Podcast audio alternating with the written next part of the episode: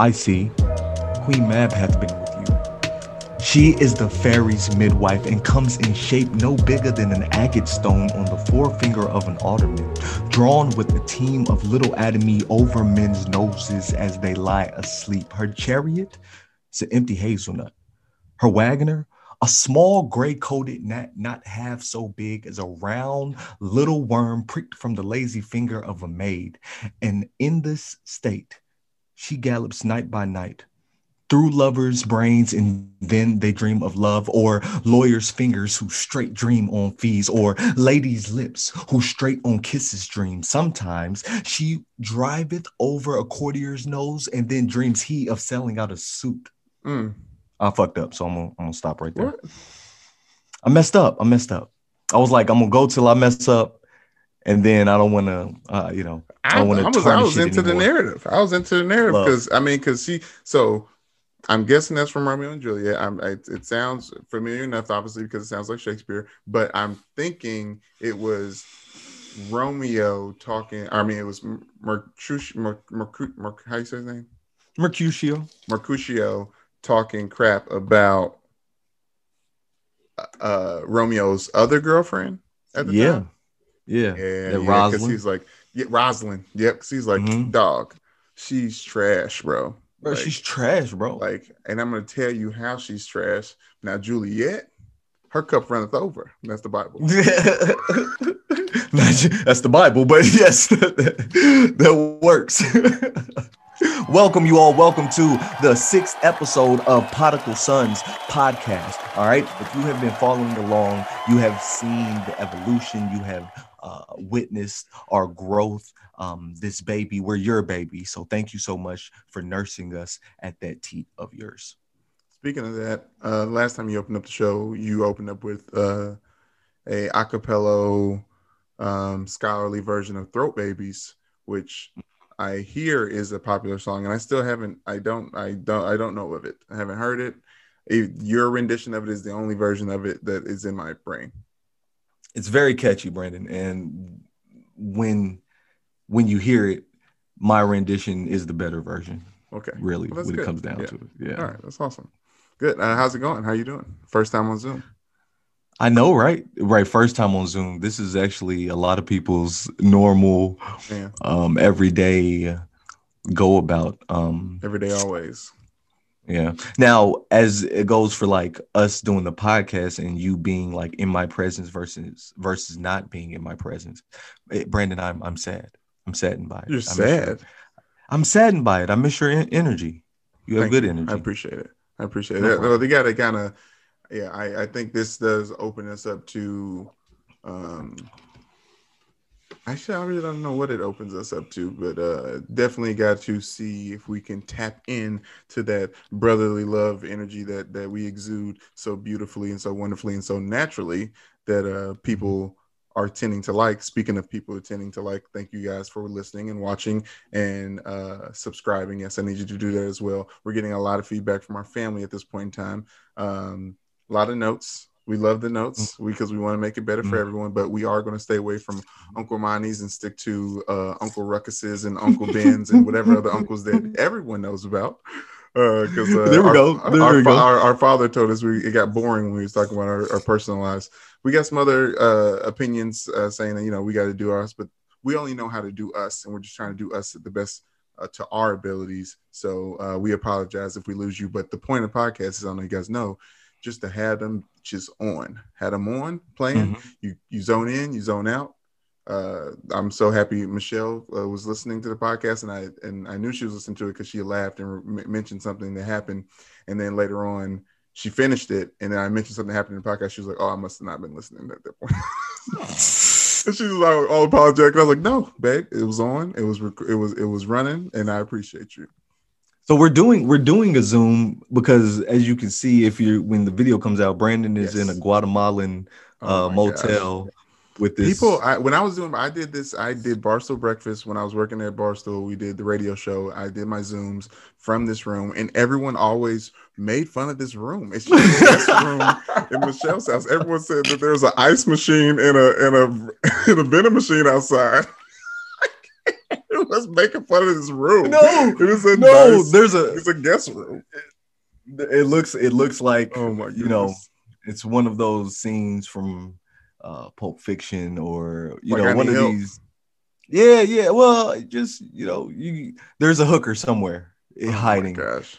in there. no, no, no nowhere in there. Just just a bunch of white walls. Uh, Interesting. Yeah, just Very just some white walls. But I like I I love that you brought attention to it too because it seems like he like before we did this, Lance obviously has our our logo in his background. He was like emphatically suggesting that I change my background. I was like, no, I'm good. Emphatically, y'all. Emphatically, I was like, you, I mean, you sure you don't want to just? It's like no, no. Get a no, little a little people. color. It's like, no, I'm good. I'm Well, good. This, is so- this is where I am. I, so mention like I let's just bring it back. I am in Florida. Uh, it is Right, right, right. December. We're uh, getting ready for the Christmas holiday that Lance will denounce uh, later on. We didn't get in the rundown, but I'm sure we'll get it pushed. Um, Putting it in there right now. yes, yeah, do that. Go ahead and do that. Um, yeah, so we're here for a long holiday. Obviously, I am unemployed to an extent, you know, working on some freelance things, but I don't have to be in one's physical location. And Michelle works from home as well. So um, obviously, we're moving when we come back to Louisville, we'll be moving into our home. And in the interim, we're just spending a lot of time in Florida, uh, Love. relaxing in Sarasota, letting Carter get his his tan back on before we get back to Louisville and get to the, the the jury snow. Uh, jury, jury, jury, Dreary. dreary. One of my favorite segments and parts of this entire podcast is you pronouncing Jeremy as Jeremy. Just to Well, now one of my favorite one is you calling dreary deary or dury, whatever jury, you just jury, jury. jury, more like jury, like Brandon, you Brandon wear, finds himself. jury. He slips. He slips into talking like our grandmother sometimes. So instead of saying furniture, he'll say furniture. Put it on our grandmother, like instead of saying like Frigidaire. Actually, that's a that's a brand name we learned. We just thought that was how she pronounced refrigerator. is that no Refrigerator. So that's a uh, to our white followers. Hello. Um, Yeah. a thing in the black culture is calling things by their name brand. So like it's Yeah. not, you know, it's not a uh, sofa. It's a La-Z-Boy, right? Like it's not a Mm, yes. right. It's not a refrigerator. It's a Frigidaire. It's not a stove. You know, it's a I don't know what kind of No, I don't know. That might not be it. Maytag. Yeah. No, no, that might not be good. Yeah. But this is a cultural thing that isn't just within Black people. Because here's an ex- perfect example of it. Uh, a lot of people call sodas Cokes, right? Mhm. A lot That's of people call tissues Kleenexes. Come right? on, there we they're go. Not, they're See? not te- they- Yep. like so. This is the there's Vaseline, petroleum Vaseline. jelly. That's a great. That's a great Vaseline. example. That's a great example. But like, it's it's not solely on us. But when it comes to refrigerators, like that is such a hard. By the way, talking about hard words to spell growing up, kindergartner still messes me up. And why is it? Why is it? Why is the youngest version of schooling spelled the most difficult out of any schooling term? I mean, College is easier to spell than than, than kindergartner. Kindergartner. Whew, I can't and it don't help. It doesn't. It doesn't help to like use synonyms. Let's say like elementary school, because that's the same Oh, element. Yeah, elementary. mix of words and e's and m's. So like me and both me and Brandon. I don't know about Brandon. I know for me, I've never had a good spelling test in my life. So like I've never aced a spelling test. And in middle school, seventh grade, we had like a parent teacher conference, and we were supposed to choose one of our assignments to show our parents. I picked my spelling test instead of this like six page uh, research paper on ways to make school safer that my teacher was like, she was just glowing about. She was like, oh, she wanted you. You need to. it was like the like, background. need she wanted you this to. paper. Yeah, she wanted you to flex on, about the the paper that you wrote, and you was like, "Nah, b this Nah. spelling test." What? This is the first time I ever got a A on like a perfect score on a spelling test, baby. My mom was about to see this. I ain't worried about no. God. It's so funny because no, I I struggle. I struggle with uh, spelling, and that's why Mhm. Uh, it's it's so Me funny too. that my job for a long period of time was posting things on social media because it is just constantly back checking and and because like I am a horrendous speller. Honestly, I I'm convinced that I don't really know the ling- English English. You see that? I don't know the English language as much as I just know how to mimic what I've heard and how to communicate and understand like it's it's it sounds like I'm uh it sounds like I'm describing spelling and, and words in general, but Mm-hmm. I'll just break it down this way. Up until I was a sophomore in college, I got Wednesday and Saturday mixed up. Like, It just sounded the same to me. like, hey, let's meet up on Wednesday. and not the day part. I'm just telling you, like, that's the extent of like how messed up my brain is sometimes. Oh, um, I so I'll say let's tunny instead of that's funny. Like I'll Mm. say I'll get I'll mess up.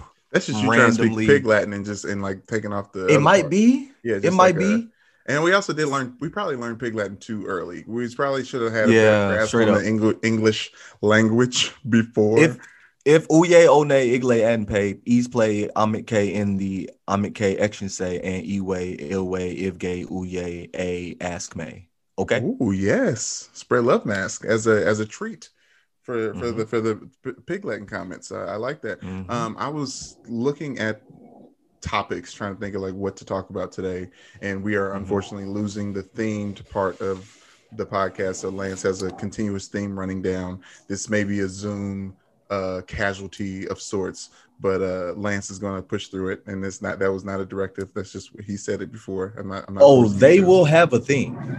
We're gonna find one. They We're will have a one. theme. Okay. If we have to put them through. All right. Yes, we're gonna find. We're gonna find one. Lance just put his glasses on, so uh, we are gonna find a theme. But something that uh, you know, we are driving down to Florida. Uh, we stopped Hmm. at. Let me. I got a shout out Slutty Vegan. It's an uh, all black, our black owned company by Pinky Cole. Uh, Clark Atlanta graduate. Her and uh, Willie Clone's wife went to Clark Atlanta together, um, and she started a company that a business all plant based uh, burger joint. It's called. She calls it vegan soul food. And Lance, I try not to big up things because I don't want to like make it. I don't want to dramatically talk about it. So anyway, so when I had the podcast at Barstool, two bigs, she came on. I've seen it. Yeah, Oh, go she ahead, came on. She was our third Mhm. episode, and uh, we had that via Zoom, obviously. And she talked about this restaurant, and that was when I like first got into it. And then I go to the website, and like you got uh, Offset from uh, Migos talking, like shouting out Pinky and, and Slutty Vegan, and there's lines right around the corner, and they were doing so well during the pandemic that they were able to pay the rent of the plazas that were of the store, the black owned stores down the street that were all in the plaza. Like they made so much money from selling these burgers that they were selling. I was like, I got to try these things. So That is amazing. R.I.P. That to. Apollonia. Uh, our cousin Apollonia died uh, Man, in Louisville back in, in July and or in June. And I drove up from Florida to go to the funeral. Stopped at Slutty Vegan on the way. Uh, Mm. I usually like saving my food to eat in front of the in front of the TV. Like I don't care about Yeah, it being cold. Like anything. You say of course, but that's different for other people. No, no, no. That's that's that's a real thing. People Right. do not sit down unless there's something to watch and eat. I definitely my food will get cold if I can't know, find something I'm to trying watch. to tell you that that's because we are who we are. Like, like that's Oh, just, that's okay. like I'm saying that maybe just that may be more of a us No, thing than it's like a I general everyone. You saw Everybody. Saw my I tweet. saw a tweet. I saw That's a the tweet. point of tweets. do it. Points of tweets are to, to put it out to see who agrees with it. Um, So, Mhm. anyways, uh, so anyways, I I was stuck in traffic and I couldn't get to the hotel, so I just opened up the the the food while I was sitting in traffic, and that that it changed my life, and it was so so good. And I try not to make a big deal of it. And I don't like overselling stuff. So Michelle. On the way back, when we were coming back to Florida, we stopped at Slutty Vegan, a different location. By the way, since the pandemic, they opened up three different locations in Atlanta from just like making bank on these burgers. So we went to a different location that was opened up later. It's literally like a trap house that was turned into a, a place to make food. I say trap house just because like it was like a random house in a neighborhood. I'm like, how do they let people just a random food place in this neighborhood in Atlanta? Awesome. It was it was banging. The, the parking lot was was packed. We ate in the car, and Michelle has not stopped talking about slutty vegan since. Like she was like, I don't know how. Like we're going to stop and see to visit dad in South Carolina on the way back up. Once we're uh, after Christmas and whatnot, Uh, we're going to be in Mhm. South Carolina for New Year's. And Michelle's like, I don't know. We might need to tell them we got to change the plans because I got to catch like see if they can meet us in Atlanta. because that burger is so good. It's it's Well, I think- it's unbelievable that it's it's plant based the whole thing, but the food is so good. But anyway, shouts out to Pinky Cole and uh, Well, I'm saying that's a good- their thing. that's a good segue. Like it's it's funny who is doing well during the pandemic and who isn't doing well during the pan- pandemic. Um, shout out to New Pod Flow. Steve said um on his like, bro, I'm making the mo- the most money I've ever made. Like he said, like I'm working, working. All my homies who like work in warehouses, uh, my one homie working this Mhm. water, shout out Rob, uh, working a water plant. He's like, bro, I I'm working, working. Like Business what? is booming. Business is booming. Another homie of mine working construction. So it's it's interesting to see who's doing well. And you see a lot of food uh, companies doing well, right? Yeah, like you see a lot of people, a lot of people, because because I don't know. I feel like the days of a home cooked meal are gone. They're they're Well, gone. I'll say this. I'll say they're not gone, but the home cooked meal is definitely for you and whoever else in the house versus like an abundance of people coming over. You know what I mean? Like, because I No, think, well, I, I- I, I, think I, I say I'm cooking more than I ever have, especially with no job and just being able to like have this to scale. Like, I'm in the kitchen, my cast iron skillet. I'm I'm I'm Mhm. cooking. I'm I'm like low key chef. but there are people. I'm saying there's people who don't chef, right? There's there always say there's you know uh chefs and um damn it slips my mind. Oh, fixers. There's chefs and fixers. There's people who or cookers and fixers. There's people who cook food and there's people who fix food. right. right. People who fix food, you know, people who fix food, they open, they can follow. They they follow directions, you know, they Yeah. can uh open Hamburger a box. They can come on, man, and they gonna do it up. A cook is the type to dip their finger. I need some more of this, you know what I mean? Put that in there. Oh, This need they they For in there example, powdering. It, Lance's wife Latoya is a cook.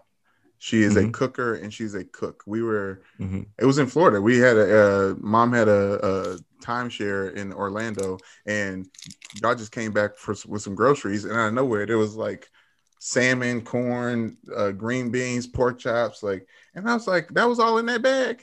Y'all had the seasoning in that bag too. Like Latoya cooks, and that's what that's what I think. I'm graduating from a fixer to being a cook because it is more healthy to cook because you can you will know Nice. what the ingredients going into things like and all the different additives you can kind of reduce or you're the one adding them in. Now, I will say, home cooked meals in our households traditionally, if you're not looking at the cook, it is so delicious because there was a exorbitant amount of butter added or exorbitant amount of cheese or salt and the things that like may be less on the healthier side but it still was cooked Brandon turned me on to love. unhealthy taste. Brandon's Brandon turned me on to unhealthy taste. He turned me on to buttering your waffles before you put them in the microwave. He he turned me on to like using butter exuberantly, like in mashed potatoes and. Uh, I would say I've also- been creative. I would be. I've been creative on how I've gained my weight over time. Like a lot of people Yeah, just see regular fat much so. people and it's like, oh, they just like get the number one from McDonald's and keep it moving. It's like, no, I I'm a specialty item person, especially when they're on Mm-hmm. fast food. As much as you curate your fast food, and I'm using curation specifically because I'm thinking of food as art. As long as you Mhm. curate your fast food, just give a little bit of, a, of an addendum, and they got to Mm. make it fresh. It, it can't it can't be pre-made. You know what I'm saying? But you know, also as an in- introvert, when my food is wrong in any way, shape, or form, if I get my order wrong at all, I'm just like, all right, that's God telling me I wasn't supposed to add Yep. that. Yep. Just gotta keep it Talking to the game. Man. Talking to the game. Charge not about to the game. I am not about to go up in here talk about y'all got, you know, da da da. da. And the biggest thing, actually, you know what? There's one thing that I will pickles on my shit. Like, cause I mm. know, I know I said no pickles. I know I said no pickles. And that vinegar taste just ruins the whole meal. Like, I throw the love sandwich. pickles.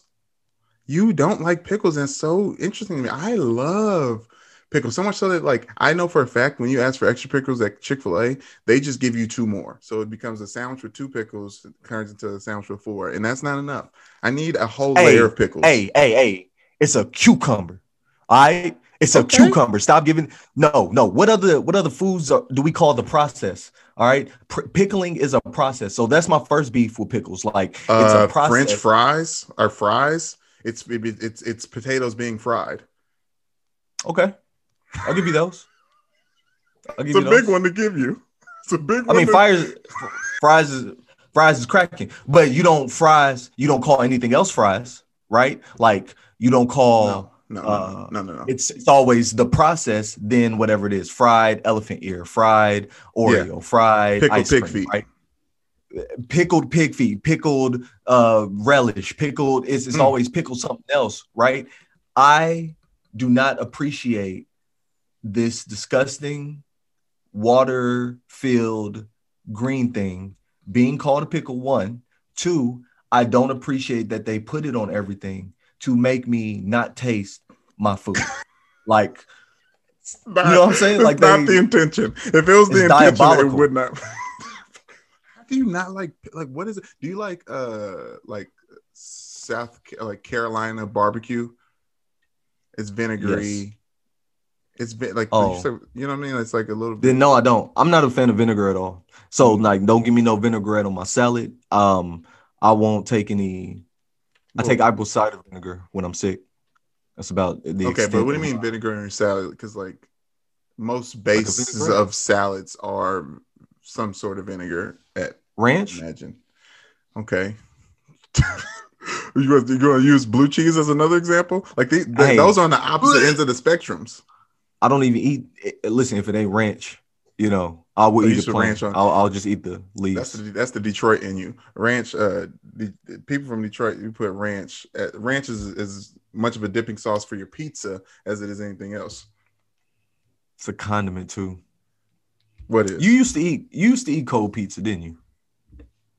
Like you would eat pizza actively. cold. Like you didn't have to. eat. but I mean, yeah, I, I do think that there are some flavor things that are exacerbated with the temperature that get drowned out if you if you heat it. If you heat it, it gets melted and mended to specific. So, like, yes, I wouldn't do it as like a oh college road pizza's left out. Let me get one of those. Like, I would be like purposeful in eating the thing cold because I want to taste those flavors in it. I'll probably heat up the rest of it, but I will eat a slice cold or a couple bites. That's probably what I do. That's what I used to do. I would take a couple bites of it cold and then heat up the rest. I, And not because I, just want to eat uh, it so fast. It's just because like I want to taste the black olives, if you will, uh, cold with the cheese. Yeah, you do, you do pineapples. You do I do. I'm a big on- pineapple and pizza person. I am a big. I, Listen I, was, here, I was first to that. Hey yo, eh, when it comes to like, you know how you have siblings. To our audience, you know, think of your sibling. Which one of your siblings is the nastiest? Like, does the nasty shit? And Brandon is that sibling for me. Like he he experiments. He experiments with just the grossest things. That's He's always been that- funny. It's all always about been taste. that guy. I definitely don't dip things. I'm Mm. like, if I'm gonna have something, even for the first time, I I pour it all over it because like that's the thing. But I do want to say we're 22 minutes riding on the beat and we haven't got to a topic yet. Uh, I and there's one on the docket that is uh, very near and dear. Um, the Okay. decriminalization of cannabis. How'd I I'm gonna know? Say, I'm gonna say that. I'm gonna say know that. you gonna say that? I'm gonna say that I'm gonna say the technical version cannabis because they started calling marijuana to make it Mhm. more Hispanic to to try to deter people at a specific Yeah. time from it being Right. Mexican, like when Mexican like Mexican was a bad thing. They call it weed. To, I uh, dropped something. Okay, go pick it up. Um, they call it weed to to take away from stuff. Um, oh yeah, this guy. Um, but cannabis, cannabino, cannabinoids, cannabinoids, Cannabinoids. cannabinoids. That's what it is. Oh, I mean, drop something again. Hold on. it's a it's a it's a big business. Some would say it's a sticky business. the sticky Ah! but they're now the House You are so representatives have have Mm. have passed a bill decriminalizing marijuana on a federal level, making it so Mhm. that all the different things that people want to do with marijuana and weed can be is is uh, pushed on a on a state level. So um, a sweeping measure that aims to reduce the radical inequalities in drug arrests. This is me reading from CBS.com.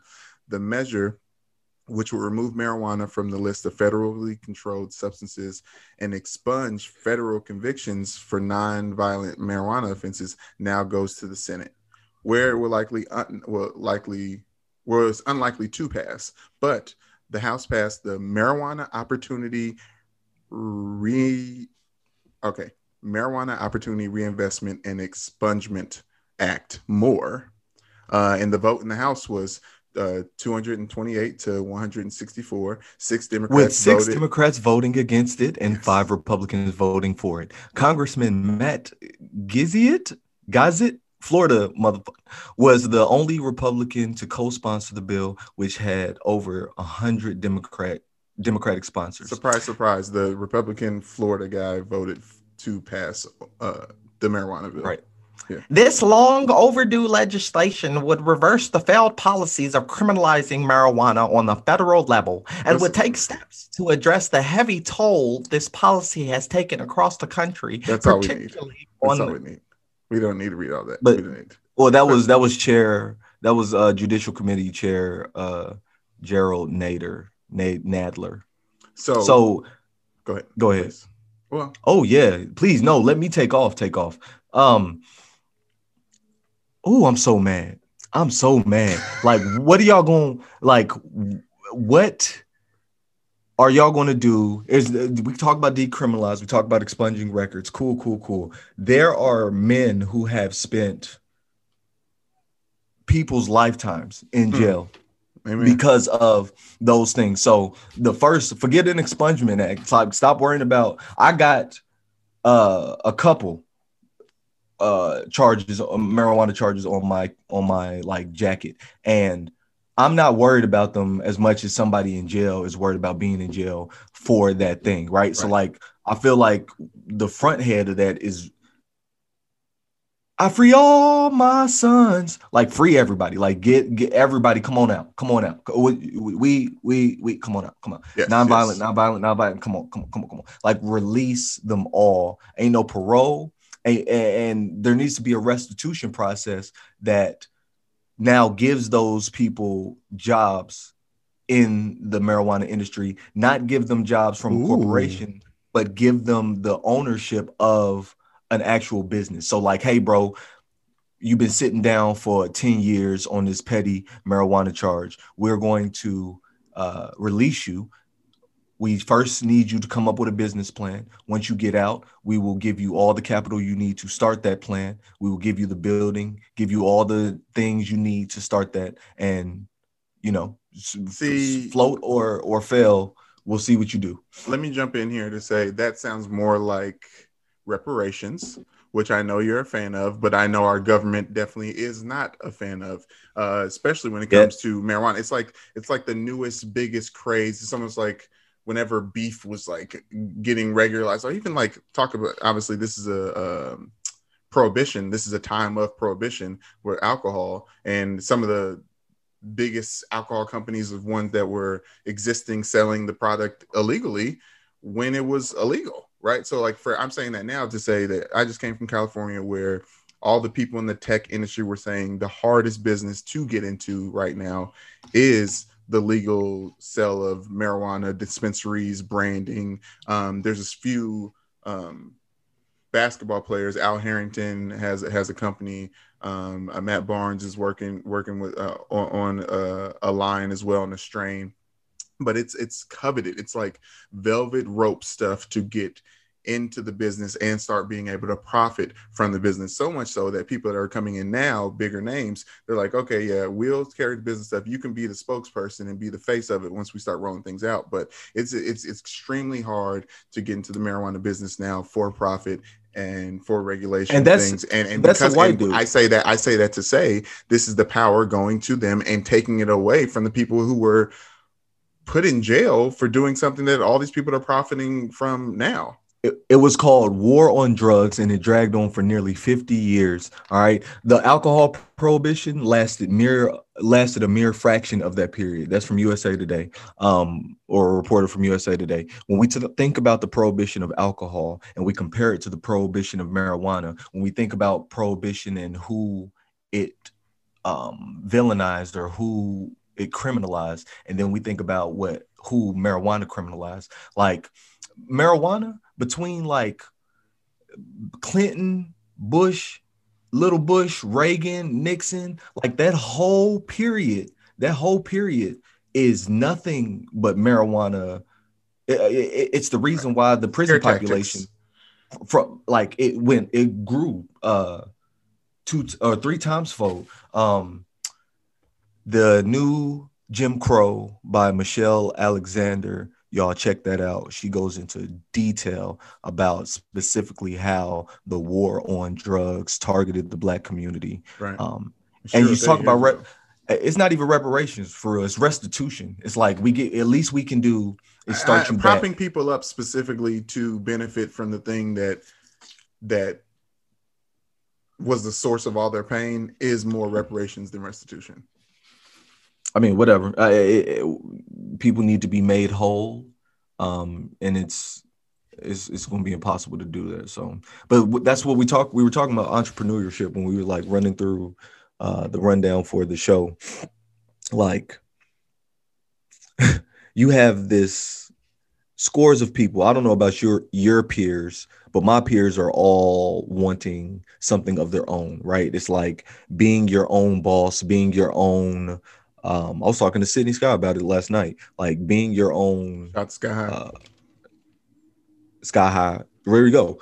Being your own person or a boss is like, it's not even a trend. It's like people are like, this is what I have to do, right? Like, I have It- to I, work for myself. I I would I can it can be that and a trend because I do think that is uh not necessarily certain trends become the norm and I do think that the Mhm. the reality that working for someone else even though that they can prop that that that work for someone else can prop you up and give you all the things that you it was almost the American dream was to it's almost weird it's weird because it, it's back to like this ownership thing but it got to the point for us where it was like working for something working for a corporation an existing entity that already has success and being and attaching your name to that is the be all end all and you can work your way up from that. Now it's very much so on a and i think it maybe is a lot of these younger people that are pushing it like sydney sky um like that are showing the importance of things. Like we're learning a lot from young people right now. Those are the people that have been out in the streets protesting more more so than anyone during uh, during this Mhm. summer protest that we're just uh, coming out of. But it is more of a uh, a reality that happiness can come more from working from yourself working for yourself and working I think that comes from the, the passion of what you work for. Because a lot of people, for, I don't know about you, but Lance, but for me, growing up, the reason I wanted to play in the NFL growing up was because a lot of people that we grew up with, a lot of our, our you know, the adults that are important to us, hated their jobs or were mm. very, very just like downtrodden. Like I remember we would go to big family get-togethers and everyone was kind of dragging their feet and they asked what's going on. Oh, work. And I was like, damn, I do Mhm. not want to do anything that I don't want to do for work. That's why I was like been working so hard to get into the media landscape. But after pivoting from football, like, and I, I was Mhm. watching the game with Michelle. Obviously, she is a uh, fifth or sixth generation Notre Dame student that, to be at Notre Dame. So Notre Dame football is kind of like a part of her her upbringing. For but for me, as we was watching the Ravens game that was on that last Wednesday night, uh, the Steelers Ravens game, that they got postponed because of COVID. I told Michelle, I was like, this Ravens football team is the reason I went to Notre Dame. She's like, What do you mean? I was Mm. like, I wanted to play in the NFL. Like I wanted to play for the Ravens. Like Notre Dame put a lot of play people in the NFL. I went there to try to get to that. It's like so my loyalty and like what I care about is based on this idea of not hating work. Mm. Like that's I try to base up my whole life around. It's like not hating work. And now we're trying to do entrepreneurial things ourselves and and, and freelancing. You've kind of been on the front end of this because your entire life has been like I tell people all the time. I've been telling people for years. I'm very proud of what my brother's been able to do because he is a poet for real, for real. And that's and that is how he makes his bread and butter. How much bread and butter is made is based on the contracts that come through, but that is his specialty and what he does. So I just I wanted to, Well, that. I mean, no, I appreciate you. And um, they say that uh, millionaires have seven streams of income. So back in 2009, I wrote down the seven ways that I could monetize my talents from writing, from acting, from poetry. Because poetry has been what's gotten me in front of people and in the rooms. It is the uh, professionalism and, and quality of work into curriculum, into uh, like custom pieces, into voiceovers. Like, um, merchandise, like people, uh, that is what like propelled me into my own entrepreneurship. Because Right. like, it's it's not a. Yeah, man. The poetry has been the po- the poetry is how I how I snuck in, but Right. you can't really monetize poetry, unfortunately. Like unless you're. Well, that's funny because like um, uh, we we grew up listening to these. Uh, what what album had that that poem on it? There was a lot. I guess a lot of Kanye albums had poems in and out of them. Um, and that was like Mhm. one of those things where like in our mind we was like, ooh, like Lance could just do that. Like Lance could just be Mm. like be a poet so much that like he gets added onto uh, an A album. rap that- track. right? Yeah, exactly. Terrible. I mean, that's you think what the height is. of poetry is a 360 deal? No, sir. I mean, not that maybe not a 360 deal, but a contract and and your voice in perpetuity every time it gets played, you're getting some Yeah. kickback from it. I always knew though that that wasn't going to be the thing, and I feel like this generation is multi-talented. Like I never, I never felt like poetry was going to be the end all be all of what I produced or how I made money or worked for myself. Um, I, I think that we, I think that this generation is multi-talented, and nobody needs to uh, limit themselves. I, I put this on my Twitter, and it got a lot of uh, conversation. But you know the phrase "a jack of all trades, master of none." Do you know that Absolutely. full? You know that full quote? It's a Bible verse, right? No, it's not a Bible verse. Uh, what, what's the what's the full thing then? A jack of all trades, master of none, but better than the master of one.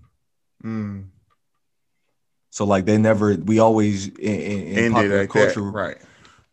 we always ended with like saying, "Oh, it's bad that you are interested in all these things. It's bad that your focus can't be put on just one thing. You can't make that one perfect, right?" It's like I don't want to do that. Like But- football, I- athletics.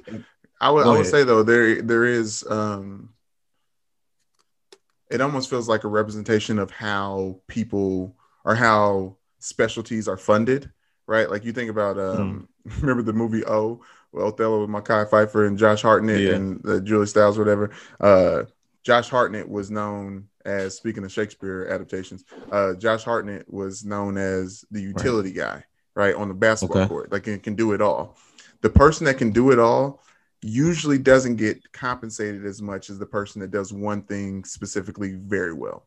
And I I, I got pushed into that when I was at Notre Dame. I I had an internship at WNDU, and I was able to see the landscape of this NBC affiliate news network for South Bend, and that was one of the first things I net recognized. I was like, oh, the most talented guys I've rec- I met here are ones that are wearing sweatpants to work and in these in these booths chopping and editing all these things or like setting up their shots and going out on the on the you know uh what are those called like action reporters the people that go out on the field field reporters that's what it is Mhm. like those Mhm. guys versus like the two people that are in the office that are in front of the camera reading the lines that are on the prompter are getting paid Mm. buku for everyone. And the one thing that they're good at is reading things on the prompter giving the information and being straight faced doing it right? So like that at that point in time i was like oh man i might it may be better for me to focus on a specialty than to get good at a bunch of different things. But i've recognized as well coming up in life that like if i didn't know how to do all the things i knew how to do then there would be no one willing to do it for me you know what I mean? Mhm. Like I have to Mhm. learn. I had to be a jack of all trades just to get my voice out of there. Like the thing that I want to be best at is this thing on the mic, on the wax, how I communicate, how being entertaining, and all the other stuff like that. But I can't focus all my energy on that because there's other things that need to be done that only I know how to do. So it's kind of a catch 22. But now what you're talking about is there his there seems to be a more shift to a multitude of what you know and people compensating or or I guess at least showing respect for the multitude of things that you're capable of doing at a proficient level. Yeah, I mean, there's a lot because you got to think hire three people or hire one person that can do the three things, right? And But but that person per- getting hired for one is not getting the paycheck for those three people combined. True, right? Eh, That's but that's what I mean. Like, we talk about special. You talk about the person that like sits in front, the newscaster that sits in front of the teleprompter getting buku because they're a TV personality, so on and so forth. It's like I'm sure that they had to go through the mud too. You know, they had to they had to uh, write their own reports, right? They had to because I, I, know a lot of reporters write their own like dialogue, right? The a man was the found. Field, the today. field reporters do, though. Like, the, yeah, those the are the ones I'm saying. But those are I'm saying that are they're not at the. But that's what you're saying too. Like those people. That's that's that's what I'm saying. There's an evolution. There's a there's a step, and that's another thing. So that's one thing that I feel like this generation has. They're multifaceted, yet they believe that they should be at a certain point at a certain time right everybody puts a entitled stopwatch on certain entitled is a great word like yeah. i need to get this because of this um i be telling people all the time man i work so many jobs i, I did not sleep for three years like like there was three years of i literally have three jobs not you know and it goes through everything. Some mil- and some millionaires will have that story and they say they didn't do that for 10 and during that time period they wore the same pair of jeans the entire time. You know what I mean? Like there's a yeah, exactly. There's a level of sacrifice to get what you want and obviously there's obviously a, a, a level of like you have to prove to people you are who you say you are and mm-hmm. and it doesn't there's not one fell swoop one thing that happens consistency is the truest measurement of performance and over time now. you have to continue to show up and like and that's, that's what you've been doing. That's the hard part. Your whole career, right? Like that's what you've been extent, doing your whole to career. Ex- to an extent, though, to an extent, because like, it's been the things that I would like to have been doing. I haven't like the who I am. I still feel like no one knows who I am because I haven't put that yeah. out there in in yeah. full in full blown yet. You know what I mean? Like me saying mm-hmm. that I want to host The Price is Right at, when I'm 45 is laughable to people who have seen what I've done up until this point. But for who I who I think I am inside, and the level of consistency I want to bring to that persona, like that's right on on par with where I should be in my, you know what I'm mm-hmm. saying? But yeah, mm-hmm. there is there is that, and there. I mean, like there was that time in New York where I mean, I, when I first got there, I had three different jobs. One of them was working at the Late Show with David Letterman, but that was that was the least paying of all of them. Yeah, like I, right. you know, like there's right. a right, and there's, and I guess we can kind of use this to to kind of go into it. We're gonna get to it later, but the entrepreneurship and then apprenticeship and the type of sacrifice. No, we were in the entrepreneurship. Make. Okay, good. And good, we're going good. to the apprenticeship, like the apprenticeship that's needed for, um, you know, for you to succeed in whatever it is you're doing, like the patience that that you need, like uh, persistence had, as well. I had two hotel jobs and I was teaching poetry for free to anybody who would take my workshop, right? Like, um, I had it all written out. Uh, it was just like a constant process of getting the work and doing the work. And y'all, I don't have no BFA or MFA in poetry, you know what I'm saying? Like, or creative writing for that matter. But it's the 10,000 hour rule or 10 million hour rule or uh, whatever it is. Like, you put in enough time to where you just know these things like you know these lingos i had to do my research so like there was a whole period of me brushing up on the requirements for different education levels when it came to poetry and then also like refreshing my collegiate poetry um but i picked the stuff that i wanted to pick so anyway um that learning process all this regular um i have this apprenticeship because I do visual arts as well. This is another stream of revenue that um, right now is laughable, but you let me. It's one of your seven now. It's one of my seven. Come on now, and when it start bringing in money, y'all. Psh, y'all really gonna be messed up because I, okay. I, only it, it, it, the the vengeance part of uh, it, it, can can be paused on. Just just the the focusing on doing it is what we want to. Where where would rappers be if it wasn't for oh my god English teachers telling them they weren't going to be ish? I don't know. I don't know. I don't. Know I I, I believe I believe I believe it's in, it's it's it's the fire that ambition. So you think the important it, it, it, proving other people that proving other people wrong is a sense of motivation you said me saying I'm going to be uh, the host of Family Feud at 45 is laughable, but I am as a person, Price is right. But I, ooh, but I myself know that that is something that I want from you know you like Yeah, that's all So internal. that's- that's, intrinsic. Yeah yeah That's intrinsic yeah. motivation. Oh okay.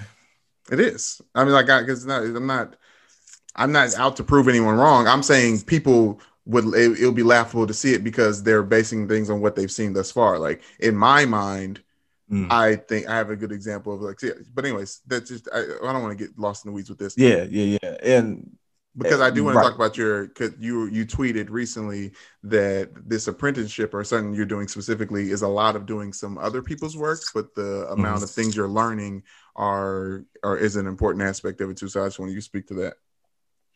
Yeah, because like visual arts, so like people know me for poetry, but like visual arts has always been uh interest of mine in my bathroom. Brandon's too. We me and him were both drawers um coming up. So like uh Brandon has a picture of the Hulk in my bathroom that he drew. Um and then I have visual art pieces that I've been working on. So I wanted to study under um, a visual artist, right? It just so happens the universe put one right at my reach. So like he's amazing. I mean, he shows in New York. He is he is the elder and by far the more proficient person in this field that I'm just like, you know, looking to do things in. But like in the past, and I've known him for maybe two years, but in that two years, like I've gotten a gallery showing, like I've gotten Mm.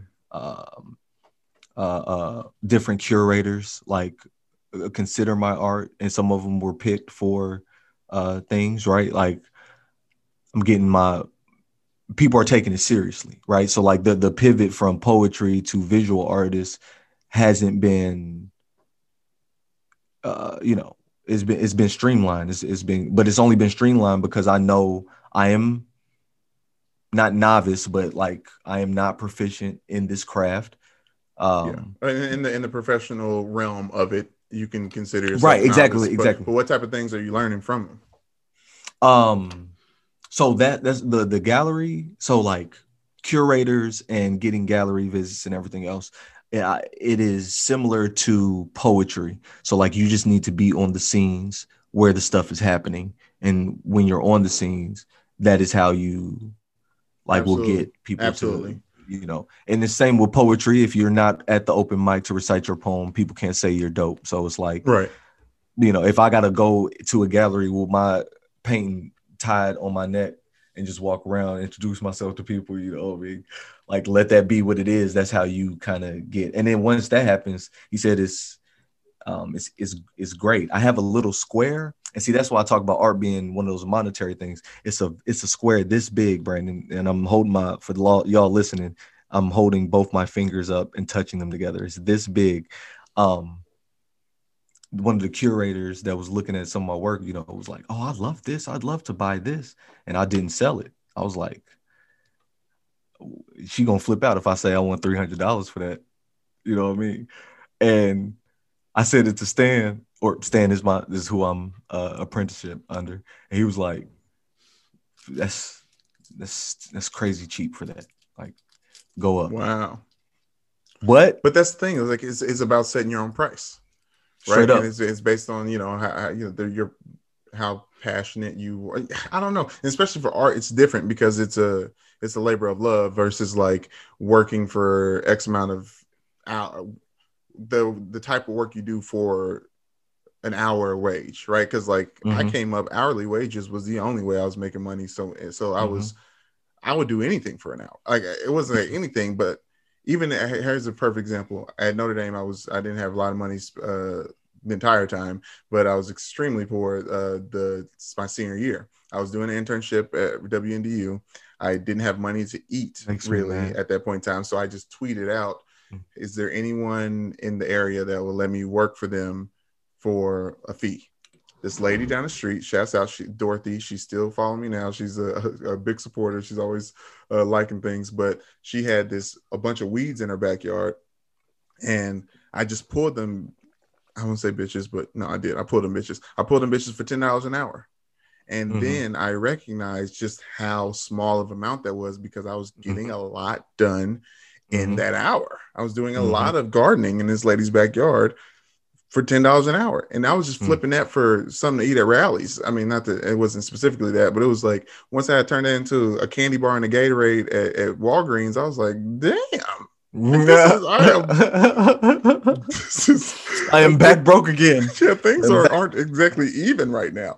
But uh but that it's, No, but- it's it's important part to sacrifice to know those things so you can set your worth in a in a real realistic way. Like even now Yeah. I'm doing my uh, my freelance stuff, like I have what I what I should think I should be paid per hour for being on my laptop. And What's your what's your hourly? You know me saying- put my hourly out there? Yeah, why not? So people know at least. Well, because I could, you know, it could be more or less. But anyways, right now I'm thinking like at the high end it's 33 an hour to to do like certain specific editing and, and things like that. But for X amount of jobs that I'm looking at that are paying more salary rates, I'm willing to go down to the 24 to 25 just to have a, a set check that I that I know is coming in. So like that is around what I'm but like if it's if it's Fiverr that I'm uh going on Fiverr and putting myself up there, I probably will cap it around um, you know, I'll probably cap it anywhere between 25 and, and, and 35 rate right now. That is that and that is disrespectful. That is absolutely not. disrespectful. How long not. have you been doing that? How long have you been doing that though? um let's call it I mean yes, tw 2020, so let's call it five years. Four years. All right, so five, four years. All right, four Yeah. years. First year going from zero, uh, to twenty five dollars. Like zero to first year you make no money. Twenty five dollars is your no, rate. 25, for- 25 was this was the first year around. there. Okay, no, that's fine. That's fine. Twenty five. But no, actually, but no, it's it's skewed because that was with benefits and health insurance and things like that. So like that really is No, no, on the no, no, higher no, side no, of no. things. It is. I'm just thinking. Well, no, no, I know, I know that, and your world is different. Like you can't. Uh, I guess you don't have the wiggle room. I don't know. My I, my hourly rate is one twenty five. yeah. Well, you're you're creating a, a poem from scratch, and Right. I mean, the editing, I mean, the editing that goes into that. I mean, that's teaching too, though. Right. Like that's physical being in, or that's like doing. but then you've been doing that longer. yeah. It's the same thing when I was talking about the comedian thing, Uh, like how straight old up, you straight are up, as a up, up. comedian. Like I Straight when I looked at it, as much as I was like thinking about jobs in the industry for sports and stuff like that, I've been covering Mm. sports professionally only for five years.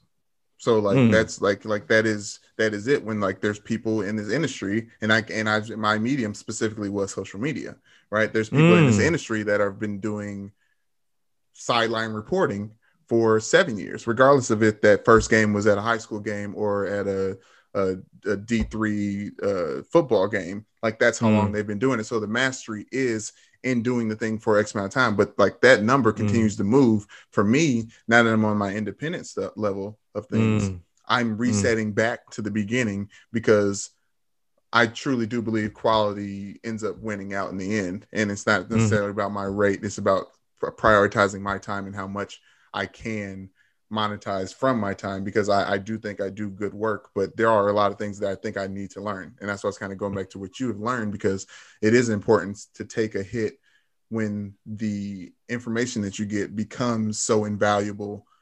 I think the information becomes invaluable when you can repurpose it and tell it to someone else. Right. And like Mhm. actually you teach someone else. And then and even with that, a lot of people don't want to do that because they feel like they're that's taking money out of their pockets. Mhm. But for our our thing, the thing what we're doing right now, like it's very important for me to be able to communicate and, and help you learn specific things that I don't know. And then on Right. the artistry level side and the creative level side, you to teach me the things you don't, especially on the entrepreneurial level side, teaching me things of how I can I can maneuver and stuff like that. So yeah, so that's that this is where we are for, for that because I do think it is important for people to know that it is a process of sorts. But you just start working with the WGA, the Writers Guild of America, which is a huge thing. Those are people that are writers professionally that come in and out of got jobs. But if you're messing with somebody in the WGA, that means there's a specific rate that isn't really negotiable, and you just submitted a script to them. Yeah, yeah, yeah. So um I'm not I was about to say I'm not working with them, right? I just I just bought some insurance for my script. Like, can't nobody in the East Coast take this idea. So Bet. if you ever have a script, y'all, like if you ever so script writing, that's a, that's another one of my seven, right? Or screen playwriting and then also screen. Um and y'all, when y'all get these seven, the more you put experience points or things that you can look up or put on a resume in those seven, you can then charge more for those specific, like those different things. So, like, this is my writing hat, right? This is my, uh, so yeah, um, I got a movie. Uh, hey y'all, whoo, I don't even want to say it out loud because Hey, if don't it, do it. Don't do it. yeah, I'm not gonna say I'm not gonna say it out loud, Don't do but it. it's it's it's good. Uh, y'all gonna love it. Good. By the way, when we pitched this, I was like, "Oh, save it. We'll just you describe the script on air." He's not doing that anymore, so we're gonna move on. Is that fair? Man, don't nobody listen to our podcast. All right, so look, it's called it's called y'all can't take a shit. I'm so serious. It's called All Cats Go to Hell.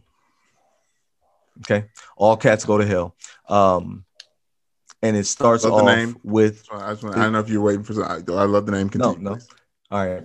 Um, who? Hold on, let me pull up the synopsis. So I want y'all to understand that like this is another thing that I I do regularly. Like I go But why? Why you pull up the the synopsis? Say how the process was for you to get it. Oh, okay, so you go to you literally hey y'all Google is your best friend. Literally, you can ask it questions and it'll tell you where to go to do things. A lot of people hit me up and say, "Hey man, how do I start my LLC? Or how do I get my E and I, my business number, my business tax number?" And da- da." like, bro, ask Google, man. It, it tells you exactly. But I don't do that. I literally do the work of finding the link and sending the link because I'm a nice guy. But that was unnecessary. But anyway, you go to the Writers Guild uh, Association website. There's an East Coast and a West Coast. Um, that kind of makes me think I want to, because you got you definitely have fans on the West Coast. Um, so after we get off this we. podcast, a- after after I get off this podcast, I'm going to go and register my idea on the East Coast, or excuse me, on the West Coast website as well. But I went to the East Coast website and registered my idea, my synopsis. Um, I have no idea why this is so hard to find. Uh, so we'll move on until I can find it. Well, you know, all cats go to hell. It's pretty. I mean, I don't want to say self-explanatory, Yeah. but I think we're all there. I think we're all thinking it. So yeah, I don't even have to. I don't even have to. That's a really good idea. I was thinking that too. They all go to Yeah. help. Um, I did want to. I did want to talk specifically about the Grammys, um, and the conversation Mm. surrounding the uh, not necessarily the clickbaity like, oh, did did the Weeknd deserve to be uh, nominated? Because I really don't care per se, per Mm. se, because there's plenty of like great, popular, famous artists that don't get nominated on a, on a yearly basis, and he's had his recognition. So, um, not that you know one means the other, but I did think it was so interesting about. I guess the pool to be represented there. Uh, Summer Walker, she had a apparently had a really really good uh, R&B album. I haven't heard it, uh, but she was not nominated for R&B uh, album of the year. No females were nominated for R&B album of the year. Uh, when it comes to uh, specifically hip hop, uh, there was not a bunch of rappers that you would expect to be in uh the the best best rap album the best rap song i can go through that bigger picture with Lil Baby, The Box, uh, Roddy Ricch, Laugh Now, Cry Later, Drake featuring Lil Durk, Rockstar, uh, DaBaby uh, featuring Roddy Ricch, and then Savage remix, uh, Meg Thee Stallion and, and Beyonce. Um, those are the the best the best rap songs. You know, Laugh Now, Cry Later feels like just like trying to get Drake to show up at the virtual performance. Um, but best rap albums was Black Habits from D Smoke, Alfredo, Freddie Gibbs, and, Al- and Alchemist. Uh, a written testimony, Jay Electronica, also Jay Z's on the album as well. Uh, King's Disease, Nas, and the Jay Z is the entire album. That is a Jay Z album. Thank you, thank not. you. And uh, it's crazy that it's only Jay Electronica uh, uh, listed here, but I I go straight to hip hop and, and rap specifically because as artists that we that the culture feels should be represented on the Grammys consistently are not. Like I think the, one of the big snubs people thought that Little Baby's album "My Turn" should have been nominated for a rap album of the year. Um, He's really good.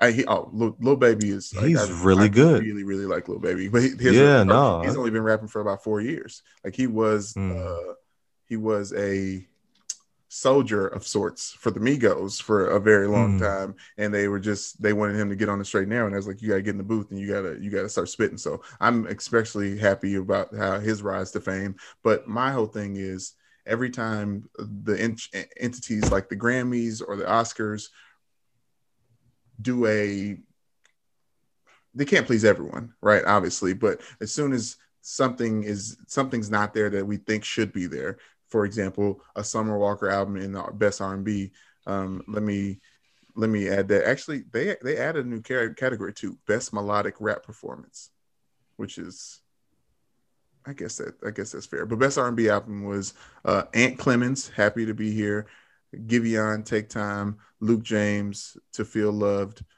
uh, John Legend, Bigger Love, and Gregory Porter, All Rise. I haven't heard of half of those artists, specifically me. But my whole thing is why are we continuing to let entities that don't have our best interests at heart um, dictate how we feel about the art that is being made? because that's what happens when a lane is built and you're driving in it you don't you don't control where the lane is going you just drive on it now if you want to stop driving on it maybe get a bicycle so you can create your own path that's being done. I think that um, it comes down to like reform versus revolution. Reformists just want to be recognized by the grammys. Reformists want more women to be more black more people of queer you know like we want to insert ourselves into the structure that already exists that has exists instead of giving credence and actual like um giving actual energy to creating a different mechanism in which we recognize um, talent in the world. And to where it's it's given that same prestige, right? It's the Grammys. Ooh, it's- But, it's okay, but let's let's move it to movies because here's a here's an example. Would you rather be personally? Would you rather be Denzel Washington or Tyler Perry? which one has more Oscars?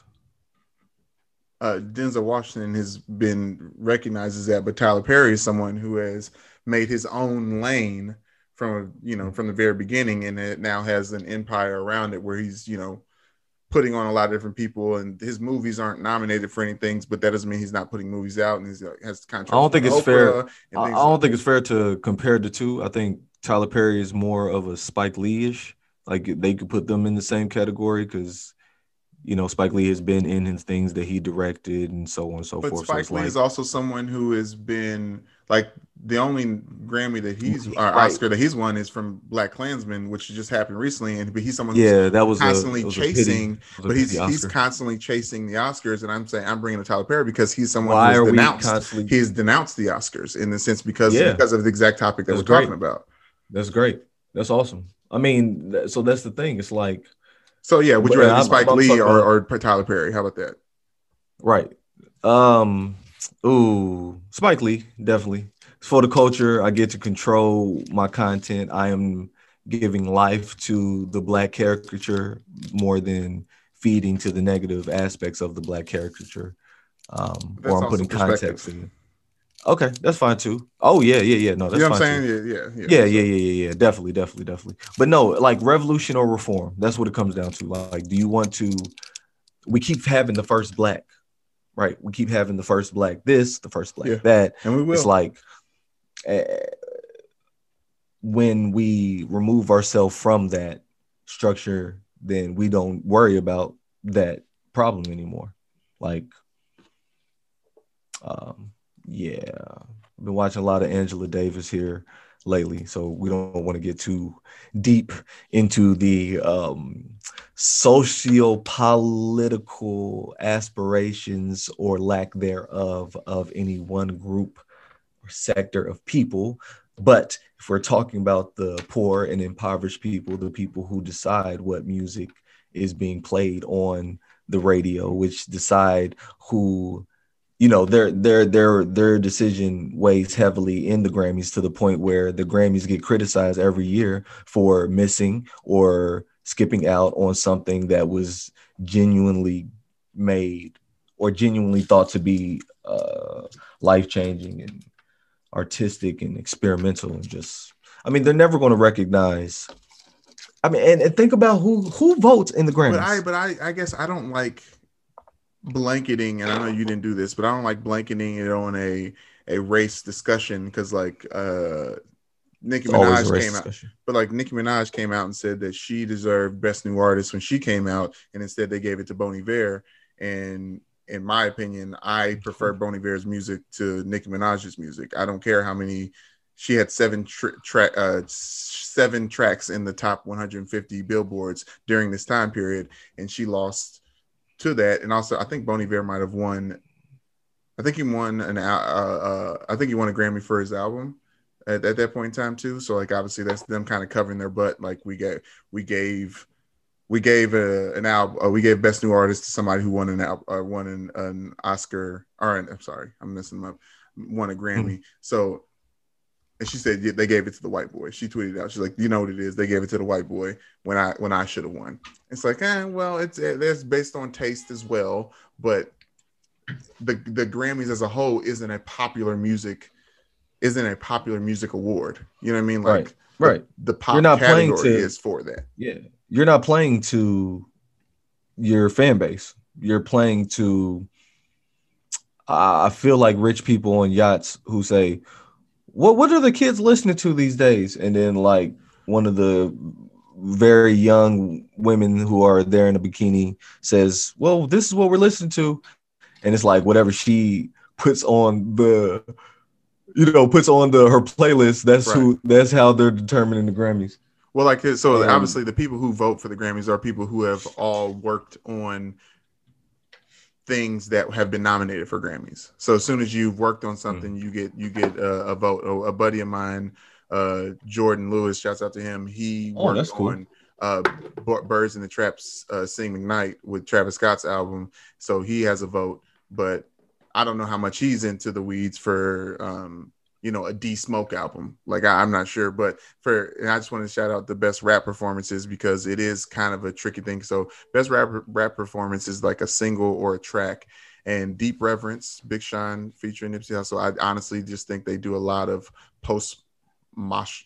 If someone passed and is respected, then they often like put them in the Grammy nods. Because I I liked Big Sean's album. I don't think Deep Reverence was uh, Grammy worthy, but speaking of that, Pop Smoke, uh, RIP, Dior was another was best rap performance nominated. Uh, Bop by the Baby, Lil Baby is the bigger picture. Savage, Meg Thee Stallion featuring Beyonce, and then Louisville native Jack Harlow. What's popping was was nominated. So we have somebody uh, from from Louisville uh, nominated for.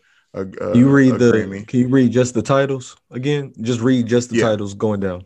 Uh, best rap performance for rap nominations are Deep Reverence, Bop, What's Poppin', The Bigger Picture, Savage, and Dior. Is that not like the lexicon of some like rich person trying to be cool? It's like the things that they would say anyway. Yeah, yeah. Like it's like no, bro, you got to have a deep reverence. Uh, oh my. Yeah, gosh. bro. This is this is my bop. Oh um, my gosh, this is what's what popping. This is what's popping. What's the other one? You just said uh, oh, the bigger picture. The, you got it. you got to see the bigger picture. Yeah. You got to see it. Hey, this track right here is savage. so that is how like, you. what's that you got on? Is that Dior? Is that Dior? Dior you have? We're gonna put that That's in the fair. Grammy, right? That right? is fair. So I think I think, I think I, I think I broke the formula, and people just need to get on that train. Like, what do you think uh, somebody at shopping. These shoes are to die for. Uh, to die for. To die. You got that ass I would die for. Die for. Class I would die for. Oh, you but know. I did think it's uh, speaking of uh, of race in general. Justin Bieber feels like he's on the opposite of a, of a race Yeah. discussion. He Welcome. felt like he purposefully made his album Yummy to be Yep. an R&B album. He said, uh, let me say specifically uh, what he said. Uh, that album, Justin Bieber's album Changes. This is for the album Changes. He put it out in February 2020. Uh, nominated for best pop album, along with like Taylor Swift's Folklore and a bunch of other things that are probably more traditionally pop. Um, but Justin Bieber said this on Instagram. I am very meticulous and intentional about my music. With that being said, I set out to make an R&B album. Changes was and is an R&B album. It is not being acknowledged as an R&B album, which is very strange to me.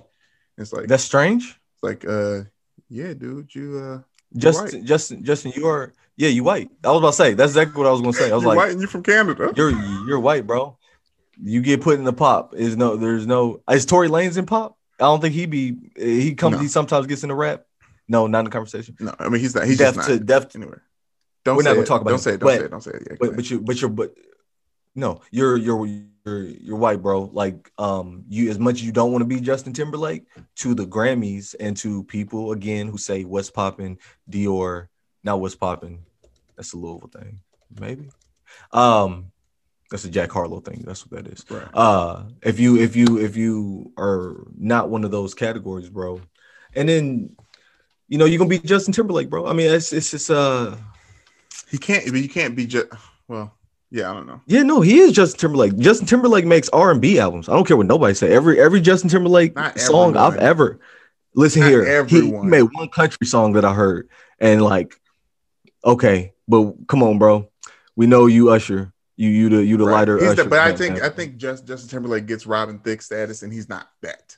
Robin Thicke makes R and B music every time he jumps on wax, or or something that's it's considered. I pop. guarantee you. Has he been nominated for a Grammy? And if so, was it in a pop? Yeah, was it in a pop chart or was it in the R and B category?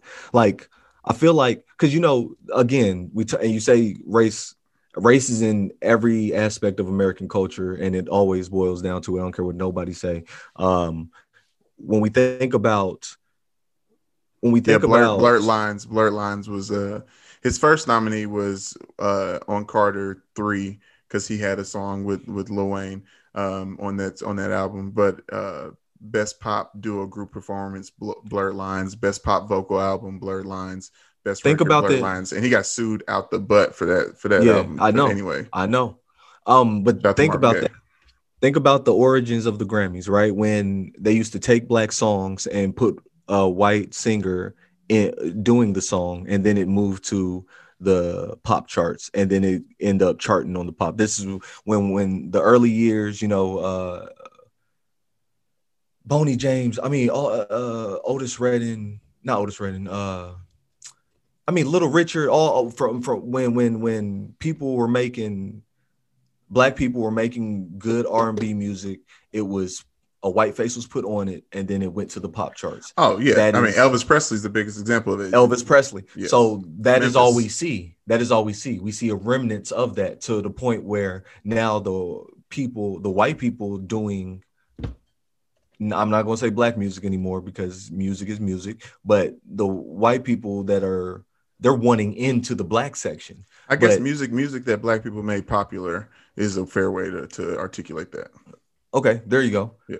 There you go. Um I think that that's when I think that's where we're that's where we're at or we're seeing the remnants of that. Like our past is our present, what will be our future. you know? So when you said the reform versus revolution in this conversation, let's let's bring the Grammys and Oscars in as a whole. You you're thinking that these nods to representation of like a D Smoke, uh, who I don't know. I know I found out you tweeted about him, him and Sir brothers. I need to stop. I need to focus on one topic at once. This reform versus revolution. Certain nods to like yeah, actually Royce the Five Nine with the allegory. That's a very uh rap lyricist underground ish heavy uh concept for an album for a rap album specifically the fact that that's nominated for a grammy feels like it's a step in the right direction but you say that's actually reform what does revolution look like in this in this in this sense when it comes to the grammy and the oscars? Revolution looks like Will Smith, Jay-Z, and somebody in a in a other Nas league. Nas hasn't won a Grammy, and and Nas. he and he's he's uh, he's got nominated for King's Disease, which I really really like that album. That's a really solid album, start start to finish. every rapper that you know had feels some type of way about the Grammy or musician make a coalition like you built Tidal and Tidal ends up being the judge of like they hire these cre- critics and you get a vote depending on your streams right or something like that or projects that you worked on in your streams like and then that is your basis for voting. That is a new strata that is a new uh mode. It looks like the one that we left but it's catered to you know these, Yeah, these, I- I- these I things just that we don't- have. I just don't like uh, automatically saying like, oh, well, we have the BET Awards. It was like, well, ever since Quincy Jones sold No. that to Viacom, I don't really Yeah. see that as like our thing. Like I Absolutely understand it's it's it's it's the I don't want to say it like this. I might as well. It's like the definition of blackface. Like it's I, Hmm. I understand that it is a representation of what we want to see from us, but it, if it's not at its core owned and operated by us, then I still have to call a spade a spade and say that this is not because what is what is not the solution. right? Right. Blackface originally uh, blackface is the original cultural appropriation, right? The the original uh, adopting or you know co-opting someone's culture to exaggerate it or so on and so forth. So, um, yeah, man, no, that's I think that's I think I think it doesn't have to be that if or or or I mean Will Smith, the first person, the first rapper to protest the Grammys. Will Smith was the very first rapper to protest the Grammys, and he was followed by um, more artists that weren't uh, nominated or Like and he was nominated. He was nominated though. Like he was the first like Ooh, black. that's- I didn't know that. Well, here's the the first hip hop artist or the first rap album to win album of the year was Mhm. Speakerboxxx and Love Below, and you can argue that the Love Below was a whole other genre of music Mhm. in its in it as a whole. Like it was like Mhm. a- at its core, like m- more so of an R and B album in itself. So I don't know. That was a, It that felt like a big step when it happened, but it's It was pop like, though, not- right? How many how Right, many yeah, songs? Oh my all- gosh, it was pop. It was pop. Even how even, many songs? Even I like the way you move is pop, in my opinion. In a, in a in a in a way. And shout out Sleepy Brown.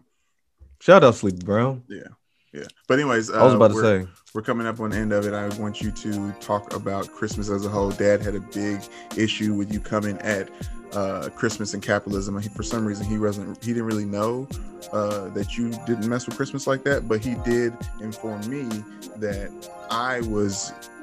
I'm not saying that's not necessarily in the wrong, but like you were alluding to before, we don't know when the hell Jesus was born.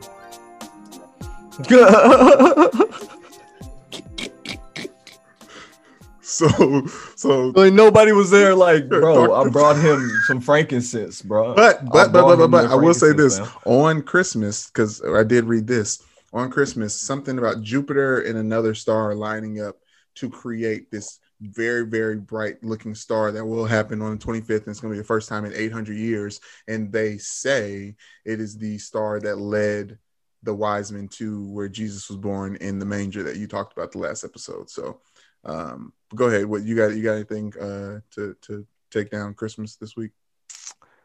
Y'all y'all mean to tell me it was snowing in the middle east?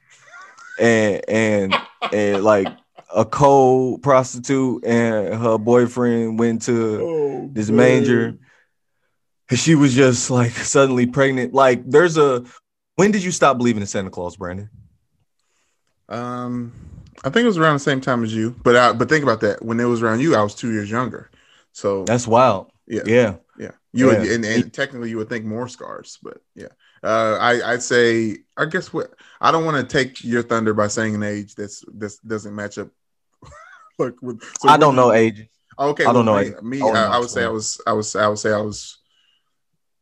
I would say five or six. I think six is our lean on That's six. Is six is probably it. So you're probably around eight. eight I imagine. Mhm.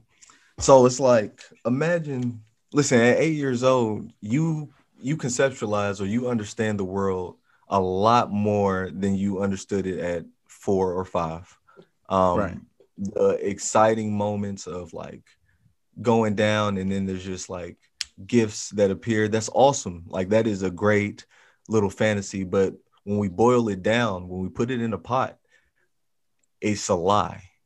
Okay, It's, it's okay. a, it's a lie. It is. It is that. And It's a- it's a lie. important. I do this think this is important, but I think it'll be fun to tell our listeners how we found out that Santa was not real. We sitting in our beds b- the night before Christmas. Me and Brandon was asleep. And all through the house. Go ahead. I'm sorry. we hear the sound of a toy Jeep, a remote control Jeep. Yep. We open up and say, "We got to see more." Maybe Santa had just came through the door. we made a crack. Oh, and no, in the no. light, we could see our mother's boyfriend playing with our toys with delight. well, then I said, "This can't be good." I guess Santa doesn't fly to the hood. No, no, like you know, we saw we saw, we, we saw, some- we saw, right, right, right. We saw, we saw uh our mom's friend, our mom's boyfriend. Shout out Drew, bro. Um, no, no, no, no, no, no. Shout out Drew and shout out him because he still is in mom's life. But it was Tim, R.I.P. Damn, Yeah. it was Tim. Yeah. First, of, that's also the reason I like to mention. You can't be putting mama's business all out on. Well, no, I've, I've said this on multiple platforms that have more listeners. Um, Okay, good. Tim, uh, Yeah. was was was. Well, let's not go down there. That's a Well, I'm that's a saying, the first, I'm saying it's the first time. I said it's the first time that we we had gone to a, a prison, and my father worked at a prison. So the first time we went to a prison to visit somebody was to see Tim, and he was a good dude. But he he did he was the one who uh, eliminated that for us. He said specifically uh, verbatim. Maybe I've remembered this at this point in time. He says, uh, "Ain't no Santa Claus. Your mama worked for all these uh, for all these toys." Um, And I and literally that's exactly what he said. mhm. And I didn't cry, right? Uh, but I was hurt. Like I was, I was like, I was very hurt. But then that spiraled. So y'all, as I got older, right, that spiraled. Not only are you lying to your kids, right? You are making your kid, you are giving credit for your hard work Mm. to a fat white man.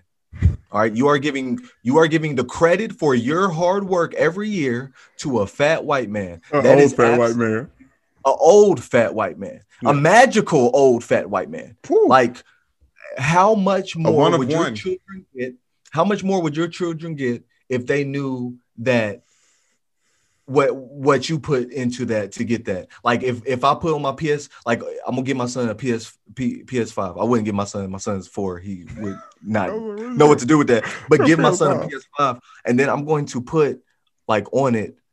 Uh, I taught six weeks of poetry at a school, or taught six weeks of poetry You at a gonna school. put the receipt on the thing?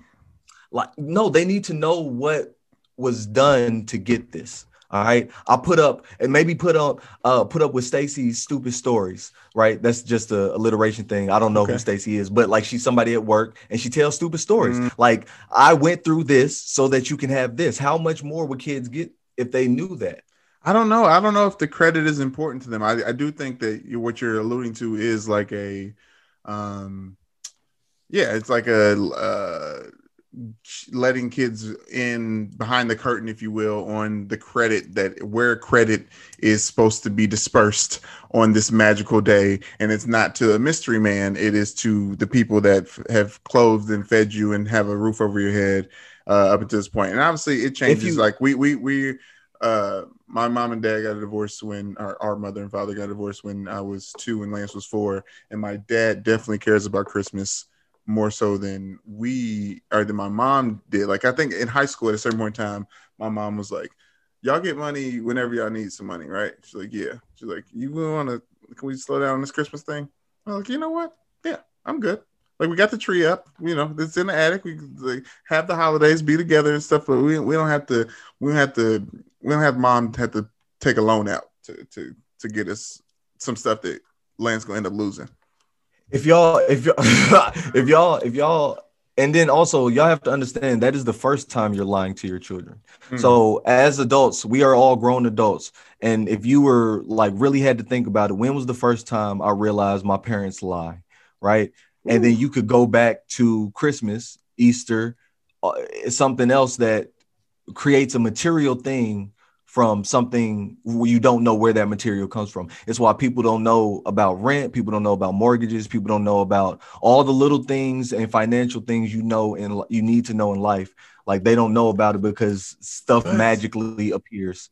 But it, and I'm lying to my kid. Do you want to lie to your kid? That's what I'm saying. Like, and then if you lie, hold on, wait. If you lie more, like, don't let that be the first time they realize you lied to them. Because now, if you are going to continue to lie, they're going to second guess and prejudge everything that comes out your mouth. I mean, you lied about Santa.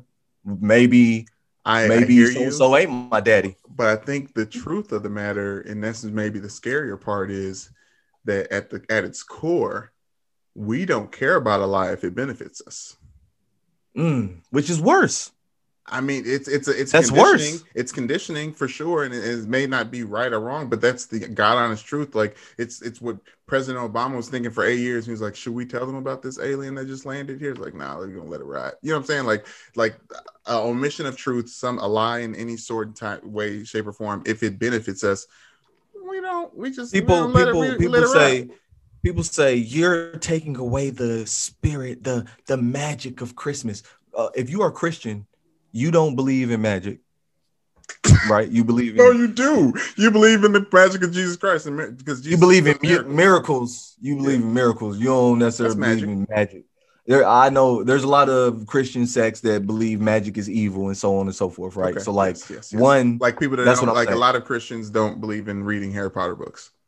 Come on, uh, there, there's there's all types of uh, but we talked about that last week. Um, but when I to, to those people that say like I'm killing it for kids or I'm like destroying my child's, no, I'm not. I am raising a pragmatic, practical child. Yeah. Like I am which raising. I feel like, which I feel like I would have because I was f- five at the time or six when I found out Christmas was and then it didn't Boom. exist. And mom told us very, very specifically, don't tell the rest of your kids in school that. But I felt like I had a level of superiority over these yep.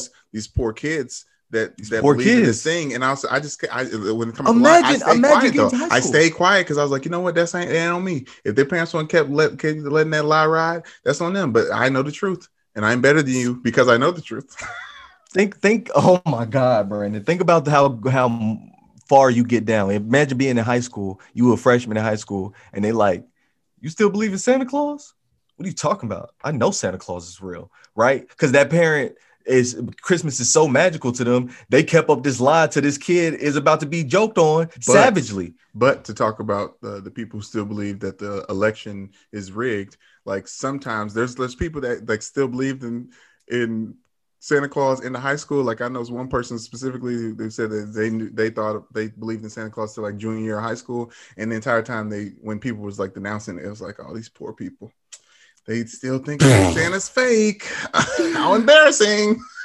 podcast uh Particle Sons podcast episode 7 we will get into the capitalistic nature of Christmas and why it is bad that that guy was looking the reason why he was looking down on those poor souls because capitalism put you mm. you know it, it makes you uh, look down on the poor people who don't believe in uh, your your your capitalism. Also, we're going to talk about on the next uh, episode about Christmas um, how you know you trying to keep up with the clauses, and that's literally a, a, a billion dollar corporation. So mm. we're gonna we're gonna we're gonna talk about that.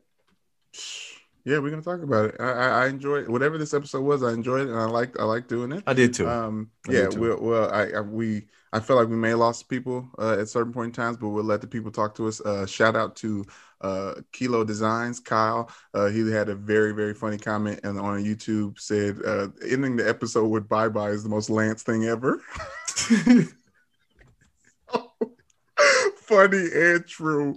But uh, we're gonna be putting the episodes up on YouTube for you guys to look at, subscribe to us on audio. This is something that we are going to continue to do. Speaking of entrepreneur, like yeah, we man. honestly think that we are get better, and as we get better, more eyes will be on us, and we just we just love being able to talk to our friends and families through this medium. So we thanks everybody for listening. And we're going to be bringing on guests, y'all. We're it's not yes. going to just be me and Brandon. Like we're going to have more people on, more family members. We definitely going to bring Uncle Money on. So like y'all don't Shout even trip we're gonna we're gonna it's it's an opportunity for y'all to really get to know um, the Newman folks and be a part of this startup that is that is our brand and and, what we're doing here. So so uh, shouts out to that. Um, until the next one. Yeah, thoughts and prayers to you. Thank you. Um, we, uh, we are we that was a good end so I don't really want to get. Oh yeah, no, but we got these quick thoughts and prayers. Quick thoughts and prayers. I, yeah, quick, I keep doing quick, this. I keep doing it. Uh, thoughts and prayers. I want to give uh, thoughts and prayers to uh, um, Ball State, one of my alma maters. Where you said the BFA. I, it's funny because I do have a BA and a MA um, in, in, in in things. So shouts out. But where I got my master's, Ball State, the football team. Uh, two of the youngest coordinators in Division One football are Tommy Rees, my homie that I play with. He's the defensive co- uh, offensive coordinator at, at, Notre Dame. They're undefeated. They're going on to the ACC championship game uh, later on this week. And then the second one is Tyler Stockton, my homie. He played defensive line with me. He was played at Notre Dame, and he's the defensive coordinator at Ball State. This is his first defensive coordinating job, and they're are one game away from going to the MAC championship in Detroit, and just a really, really oh. good, historically good season for them. So I wanted to shout out Tyler Stockton, especially in all the work he's doing at Ball State. So uh, thoughts. Oh, oh, okay. Thoughts and prayers to um, everybody who's messed with us. I don't even have any. Right. Yeah, I'm, uh, I'm, I'm, I have thoughts and prayers that I've been sending up, yes. and you know, they're not like magic. You can say them out loud too, and they'll come. But what oh, I've been trying to pray on the podcast so much, like I don't know if it's like the religiousness in me, but like Willie was like, "Hell no, we're not doing that." And I was like, you know, one time, eventually, one time, I'm gonna mm. say a nice little, freestyle Christian prayer on this beer. And then I'm gonna say a a a, a Yoruban one, a Yoruba okay. one. I don't know where that okay. is. Is that bring a, in? Okay, we're gonna it's find out what that is when we do it. It's a religion. All right, now, um, yeah, shouts out to everybody. Uh, my teeth looking good right now. I mean, I've been doing. My teeth are looking terrible. I've been yeah, trying right, to like not. Been brushing them. them. Mm. Mm. Why'd you point it out? No, I'm, I, I just saw my camera. No, like, no, no, no. Look like I look like I got I veneers in right now. I gotta stop smoking. Mom, that's literally. There's just my mouth looks like an ashtray. I need to get it together. I'm gonna. I'm gonna. Uh, see what it is. Yeah. But anyways. Uh, yeah. Particle Okay, bye bye. Particle, particle sons, bye bye.